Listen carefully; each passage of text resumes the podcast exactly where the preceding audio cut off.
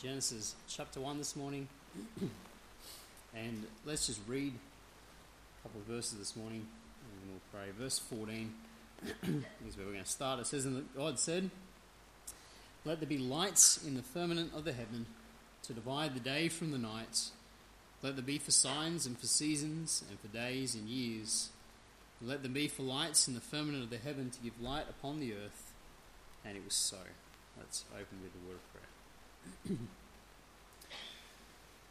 Dear Lord and Heavenly Father, we thank you once again for this day. We thank you for the great opportunity and privilege we have to be here as believers and to worship you. Some praises to your name. And to, Lord, come and spend time around your word. Lord, I pray this morning that you would speak to us, uh, teach us through your word. Lord, may you give me wisdom and guidance this morning. You empower me through the Spirit. May it be your words and, and your thoughts, Lord. And may we this, e- this morning leave uh, singing your praises, uh, better understanding your, your great wisdom, your power and your might. And may we give glory to your name. And we pray these things in Jesus' name. Amen. Now, of course, last Sunday we looked at day three of creation. And we talked about the fact that uh, God, by the power of his word, created dry land and the seas. He separated the two, uh, making the waters go to their appointed place, calling them seas, and he formed the dry land. And of course, with that dry land came that rich, fertile soil. And so the Lord then created plant life. Now, once again, by merely speaking, God brought all manner of plant life into existence. And we saw that God created three main orders of plants as recorded here in Genesis chapter one. He created the grass, the herbs, and the trees. And we saw that each of these was created with seed in itself to reproduce, and it was given the, the ability to reproduce after its kind. And, you know, we talked about the fact that scientists today, you know, they tell us about the D N A of the genetic code. Well, God put that there. God created that. God put it in place so that each of these plants could uh, reproduce, and they would reproduce after their kind. There is stability of the kinds. And so that brings us now to the start of the fourth day of creation. And so first of all, here this morning, we see the declaration, "Let there be lights." The declaration there in verse fourteen, it says, "And God said, let there be lights in the firmament of the heaven to divide the day from the night, and let there be for signs and for seasons, for days and years." Now, once again, this day begins with a declaration by Almighty God. It says, "And God said." God speaks, and something happens. God speaks, and by the power of his word, these heavenly bodies now come into existence. Now, the declaration here, as we just read at the start of verse fourteen, is, "And God said, let there be lights in the firmament of the heaven." Let there be lights. And it's very similar, isn't it, to a declaration he made back on day one. On day one in verse three, we read, "And God said, let there be light." So it's very similar, particularly here in the English. It's very similar uh, wording. Of course, on day one, we saw that it's talking about there the fact that God created light itself. He created light. Uh, the source of light uh, there on day one was God himself. You know, the sun and the moon weren't created yet, so he is the source of light. And it's not until now, on the day, on the fourth day, that God creates the lights. And it's interesting that the Hebrew word in these two verses is actually different. Uh, the word in verse three uh, simply means light, okay, and it's talking about the, the idea of light, you know, the scientific principle, we see light.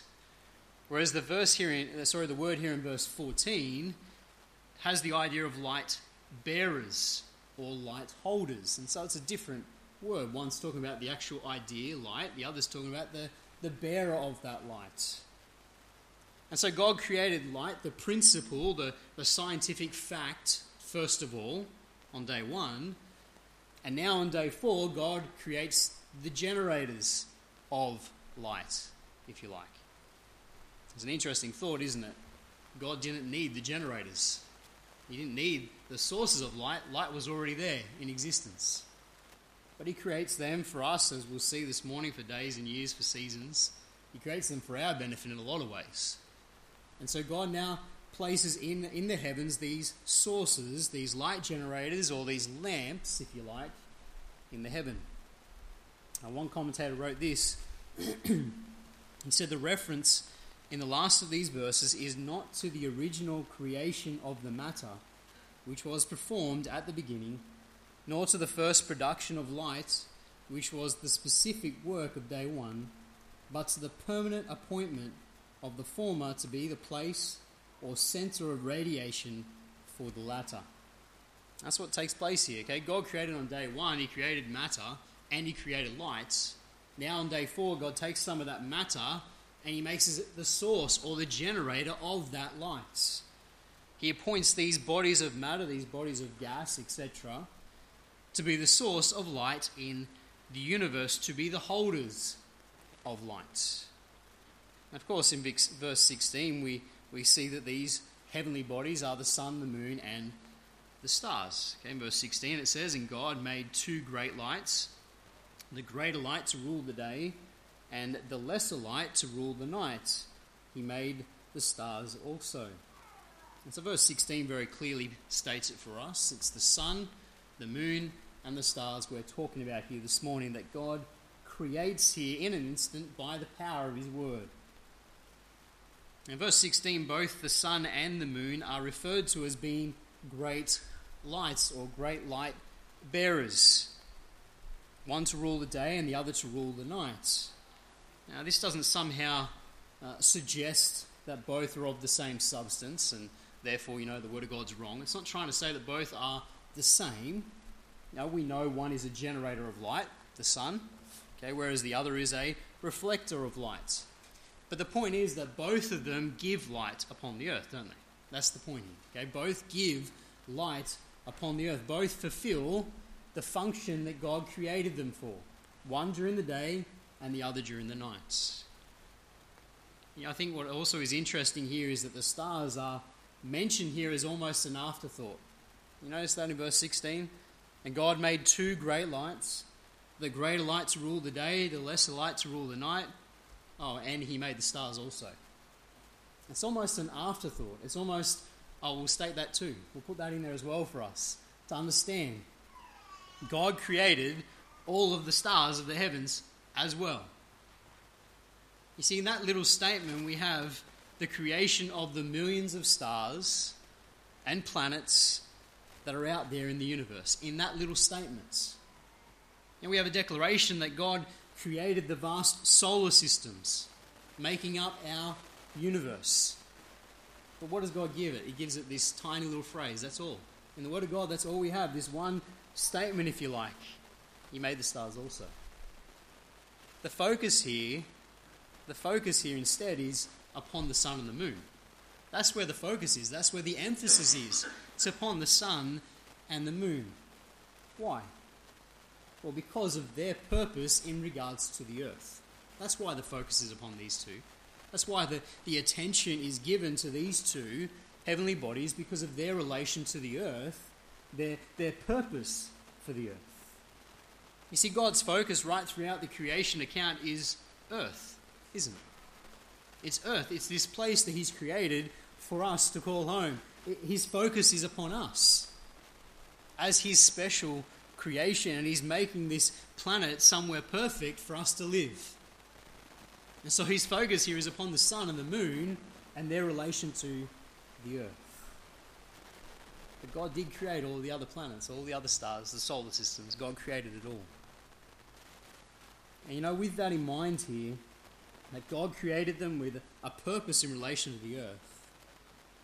We're told in verse seventeen that God set each of them in the firmament. Verse seventeen says, "And God set them in the firmament of heaven to give light upon the earth." God set them, it says, in the firmament of heaven. Now, the firmament mentioned here is obviously not the same firmament as was mentioned back in verse seven and eight in the second day. Let's just go back there. Uh, we're starting verse six. It says, and God said, let the firmament in the midst of the waters, uh, sorry, let there be a firmament in the midst of the waters, and let it divide the waters from the waters. And God made the firmament, and divided the waters which were under the firmament from the waters which were above the firmament, and it was so. And God called the firmament heaven, and the evening and the morning were the second day. Of course, when we looked at uh, the second day of creation, and we talked about the firmament, we saw that that word firmament there refers to a region of space or an expanse. And on day two, the region of space, the expanse that it's referring to, of course, is the atmosphere. The atmosphere around the earth, the air that we breathe. And here that same word is now used to refer to outer space. Okay, the word firmament here is referring to space now, as we uh, we think of it, outer space. And verse seventeen tells us that God set them in the firmament. God set them. God put them in their place. The sun, the moon, uh, the stars, God set them into their place by the power of His word. Now, this is not just some randoming, uh, random positioning. You know, God didn't just scattergun approach and just put them all out there. There actually is a, a set positioning to each of them. Now, God knew exactly what He was doing, didn't He? It's another evidence of the wisdom of God. You know, He positioned the sun and the moon in particular in the right place to provide perfect living conditions upon the earth. You know, the earth orbits the sun at just the right distance, so it's not too hot and it's not too too cold. God put us in just the right place. Any change in that would, would make life on earth impossible. It would change the whole idea of life. But God made sure the sun was in the right spot and the earth is orbiting at the right distance. The moon likewise is in a perfect orbit, isn't it, around the earth, giving us the, the tides of the oceans. It's in the perfect place, the perfect position. You see, they were set in their place by Almighty God, and, and God sustains that as well. Isn't that an awesome thought? God created this at the very beginning. He set them all in their place, and they're still in their place. They're still where they're meant to be. God set them, and God sustains them. The New Testament talks about that. He sustains His creation. He sustains it all so that it's a, a perfect ecosystem. You know, one commentator wrote this. He said, the intricate balance of our ecosystem argues strongly for the existence of a creator. We live in a very complex world. It's true, isn't it? When we look at our world and we look at the sun, the moon and the stars, we look at it all, this is a very complex system. And it's a complex ecosystem, and it all works perfectly. And it argues for intelligent design, doesn't it? It argues that God created it. You know what the world's response is to look at all this, where we see design, where we see God's power. The world's response is to instead look at this and put it down to luck. Luck. Now, I read a secular article this week entitled thirteen Incredibly Lucky Earth Facts. thirteen Incredibly Lucky Earth Facts. And this is a scientist. And in it, the writer said this. He said, we live, sorry, we are lucky to live on such an incredibly perfect planet, where the air is exactly the mix of chemicals we need, there's lots of water, and the temperature is just right. He looks at all that, at that evidence, and he says, we're lucky. It's, it's blind luck that we ended up in this place, that somehow this all happened. Now, he then proceeds in the rest of his article to talk about the perfect distance that we are from the sun. He talks about the, the perfect, stable rotation of the earth. And he goes on and on. thirteen lucky facts. You see, the world puts it down to luck. But you and I, as we look at it, we can see the almighty power of God, can't we? That's not luck. There's no chance in all this. None of this could happen by chance. God created this. The evidence argues for intelligent design. The evidence argues for God. for our Creator. You know, in particular, when we consider the heavens, we see His glory, don't we? Psalm nineteen, verse one, let's go there. We probably know the verse, but let's just turn over there. Psalm nineteen.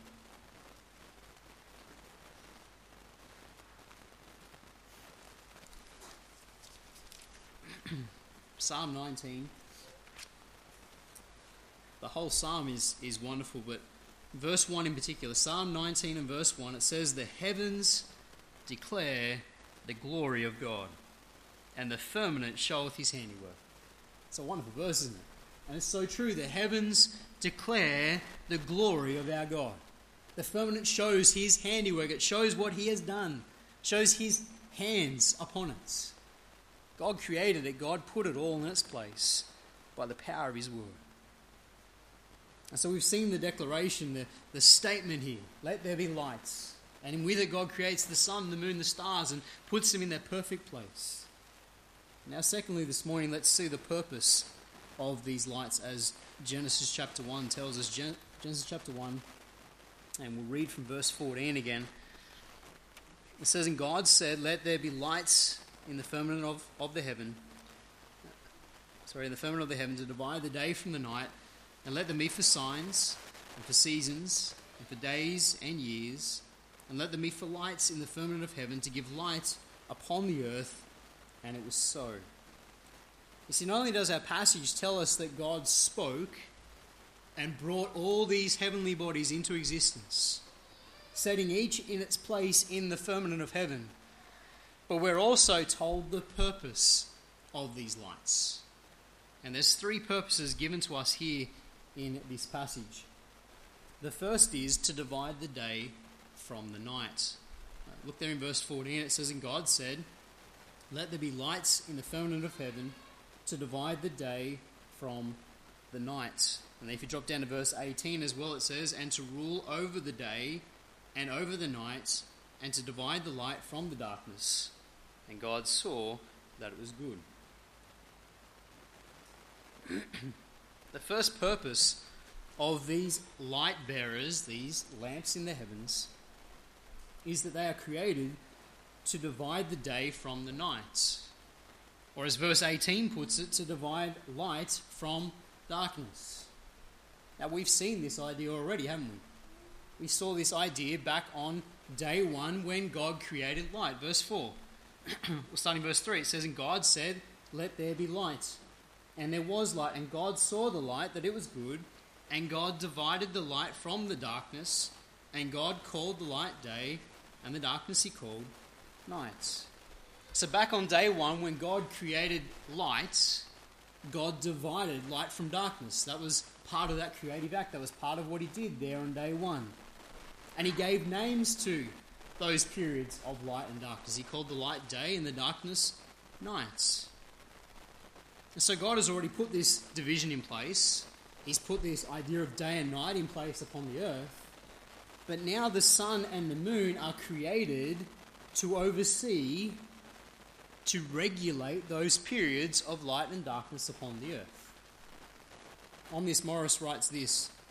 He says, "The chief purpose of both the light of the first three days and the light givers of the latter days was to divide the light from darkness. And this can only mean that the two regimes were essentially the same, identical. The duration of the days and nights was the same in each case, and the directions of the light emanation on the earth from space must have been the same in each case."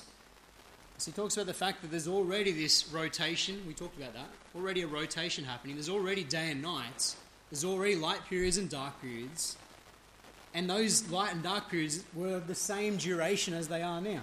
As God now creates the sun and the moon, He creates these generators to be the source of that light upon the earth, to oversee those periods, if you like. Those periods which were already in existence, light and darkness. You know, God now creates these great lights to continue and to render permanent this distinction. Probably also helps us too that we look out and we can see the source of the light. Um, he puts it there for us, doesn't He?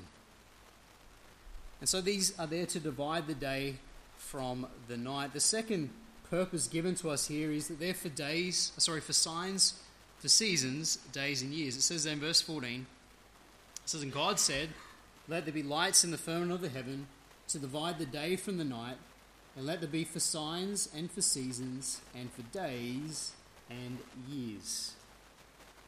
So he tells us for signs, seasons, days, years. Let's try and understand each of these words here. The word signs, first of all, is somewhat uncertain. Okay, it's un- somewhat uncertain as to exactly what it means here. Now, there's various suggestions as to what it's talking about. Now, it's possible that this term has a reference to the various star groupings, the, the star formations that we see in the night sky. You know, man has used those formations as signs for direction at night, haven't they? You know, navigation. They look up the stars and we navigate by the stars. And so it could be referring to that, you know, that there's these signs in the heaven. It's also true that the sun, the moon, and the stars are a sign in the sense of Psalm nineteen, which we read before, verse one, they declare the glory of God. You know, the stars declare the glory of God to us. They're a sign of God's glory. You know, throughout the Word of God, we see them used as signs by God of extraordinary events, don't we? Matthew chapter two in particular, the, the wise men see the star in the east, and they follow the star to find the Saviour born in Bethlehem. And so the star was used as a sign of his birth, of that extraordinary event. You know, that Luke chapter twenty-one tells us that they will be a sign of the second coming. Let's go over there, Luke chapter twenty-one.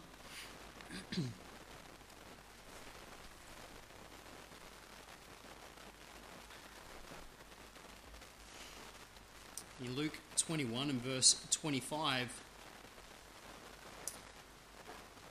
it says, "And there shall be signs in the sun, and in the moon, and in the stars, and upon the earth distress of nations with perplexity, the sea and the waves roaring." It's talking about the second coming. And it says that there will be signs in the heavens, in the sun, the moon, and the stars. There will be signs of his coming. It's also true that they are signs of divine judgment. Go over to Joel chapter two with me. In the Old Testament there, Joel.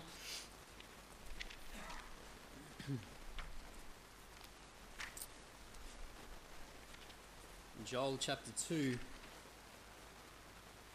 and in verse thirty, it says this, "I will show wonders in the heavens and in the earth, blood and fire and pillars of smoke.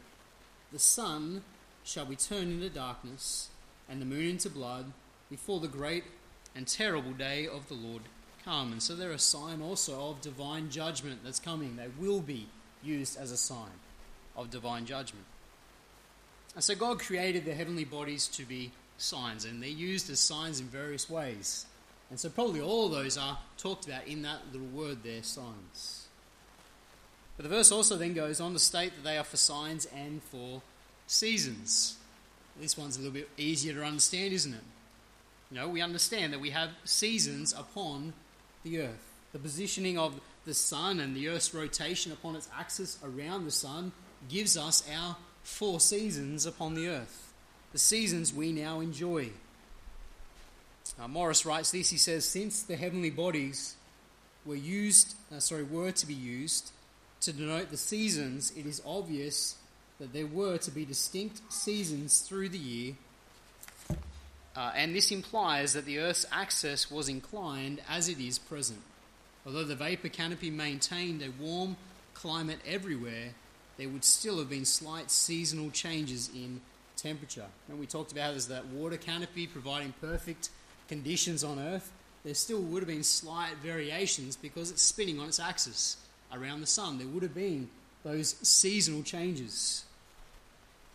And so right here at the beginning, God puts in place these four seasons on the Earth as we now enjoy. And so it tells us the Earth's axis was inclined as it is today.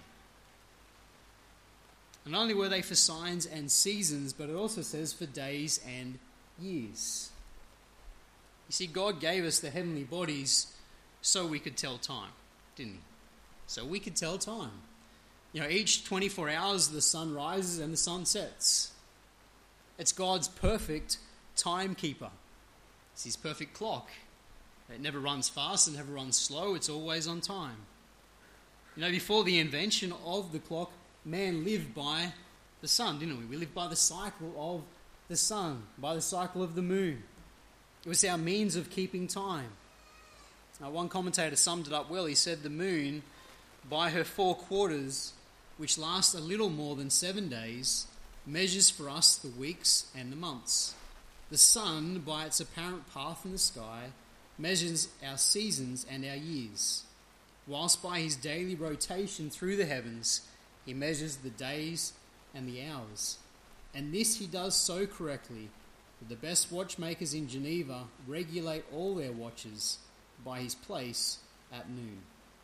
It's a wonderful thought, isn't it? God at the very beginning sets all these in their place.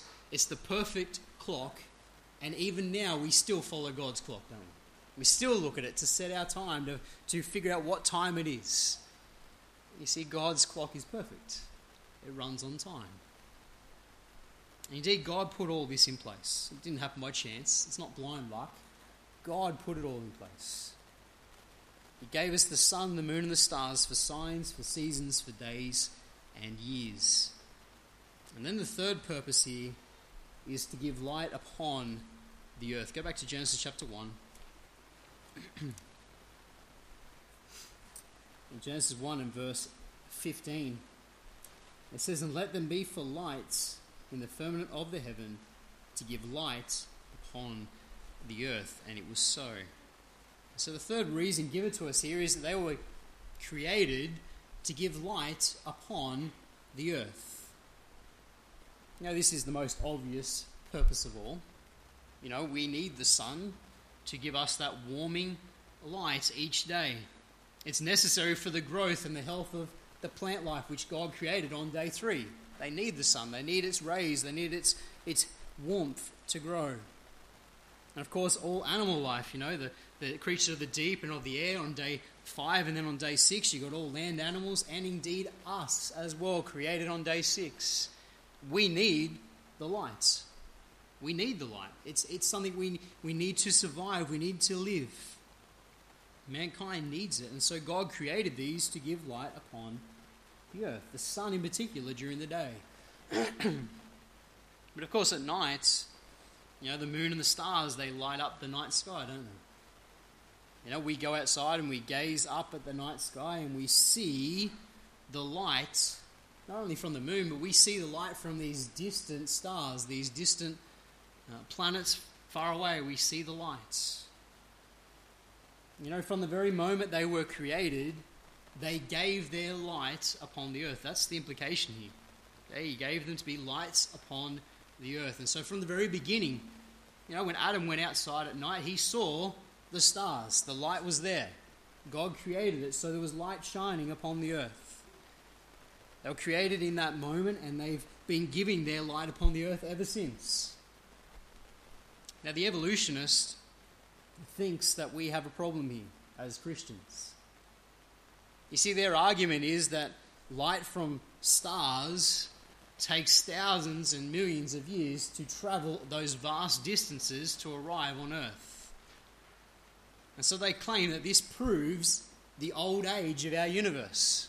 You know, for us to be seeing those stars, our universe has to be millions of years old for it to have travelled all that distance. You know, the fact that as they look through telescopes, mankind has witnessed dying stars, you know, stars exploding. Again, they say, well, for us to see that, that light has to travel from that all those years to arrive on Earth for us to see it. Something that happened to them, it must have happened thousands of years ago, if not millions, for us now to see that event. You know, at first glance, this would seem to be a problem. It would seem to suggest that the earth, the universe, is a lot older than what God's word tells us, you know, which is approximately about six thousand years old.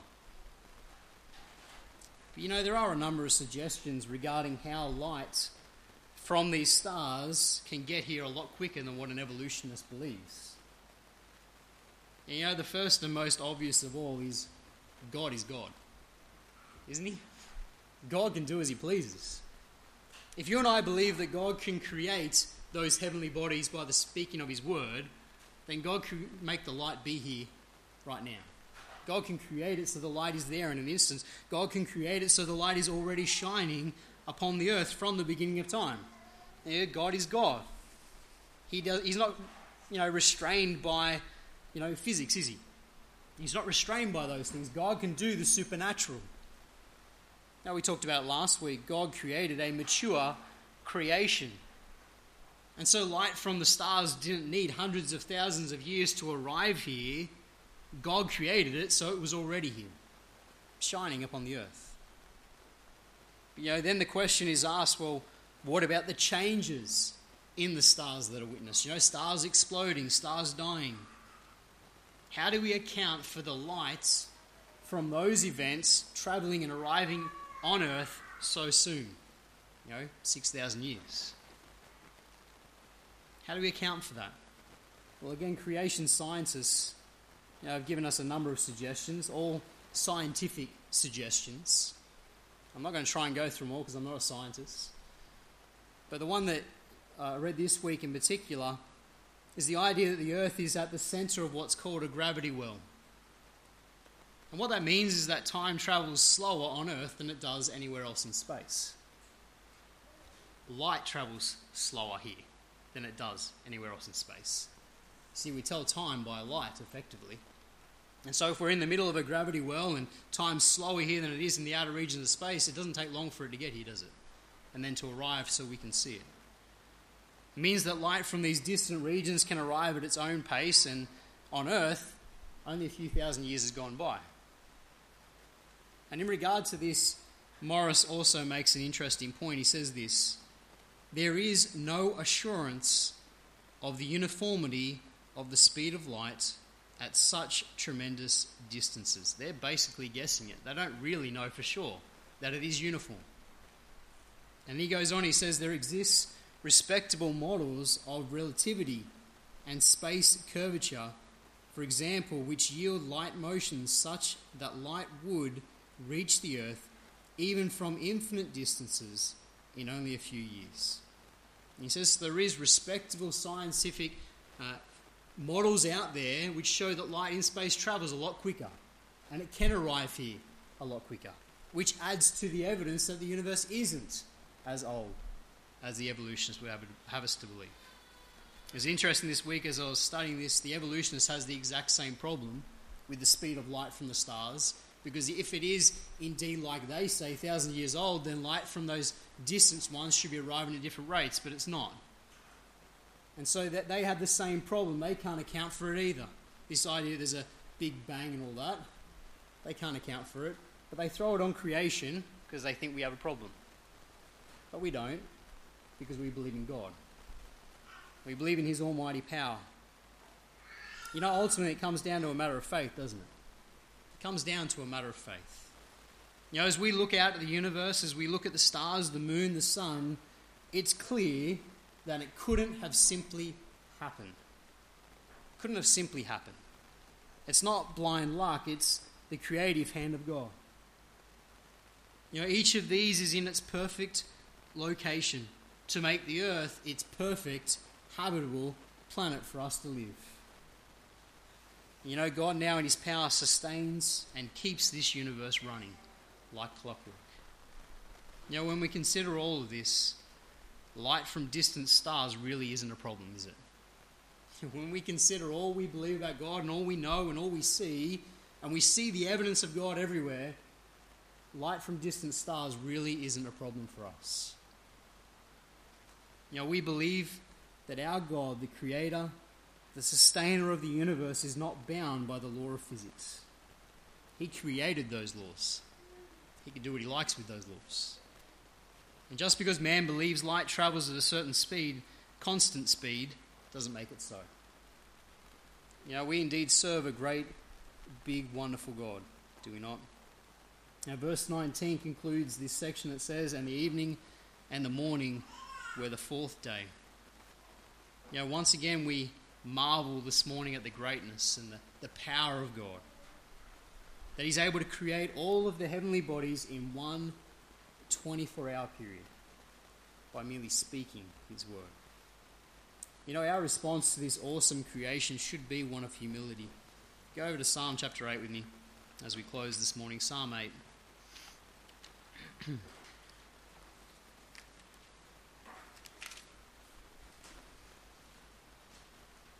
In Psalm eight, and read from verse three this morning. Psalm eight verse three, it says, "When I consider thy heavens, the work of thy fingers, the moon and the stars which thou hast ordained, what is man, that thou art mindful of him, and the Son of Man, that thou visitest him."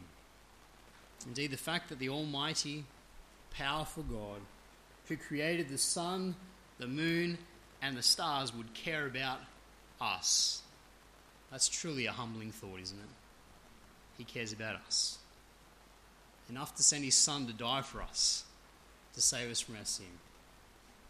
It's a humbling thought. Let's close with that this morning. Dear Heavenly Father, we thank you so much for your word. We thank you, Lord, that you are indeed a great, big, wonderful God. You are all-powerful. And Lord, by the, the very words of your mouth, you created, Lord, everything we see. You created the, the heavenly bodies, as we've seen this morning, the sun, the moon, the stars. You set each of them in their place, and Lord, you sustain them in their place. And Lord, it's a, it's a wonderful thing that we can look out at the night sky and we can see your handiwork. We can see your greatness. And Lord, it's humbling to think that you care about us. We thank you for your word this morning. May you bless as we close in Jesus' name.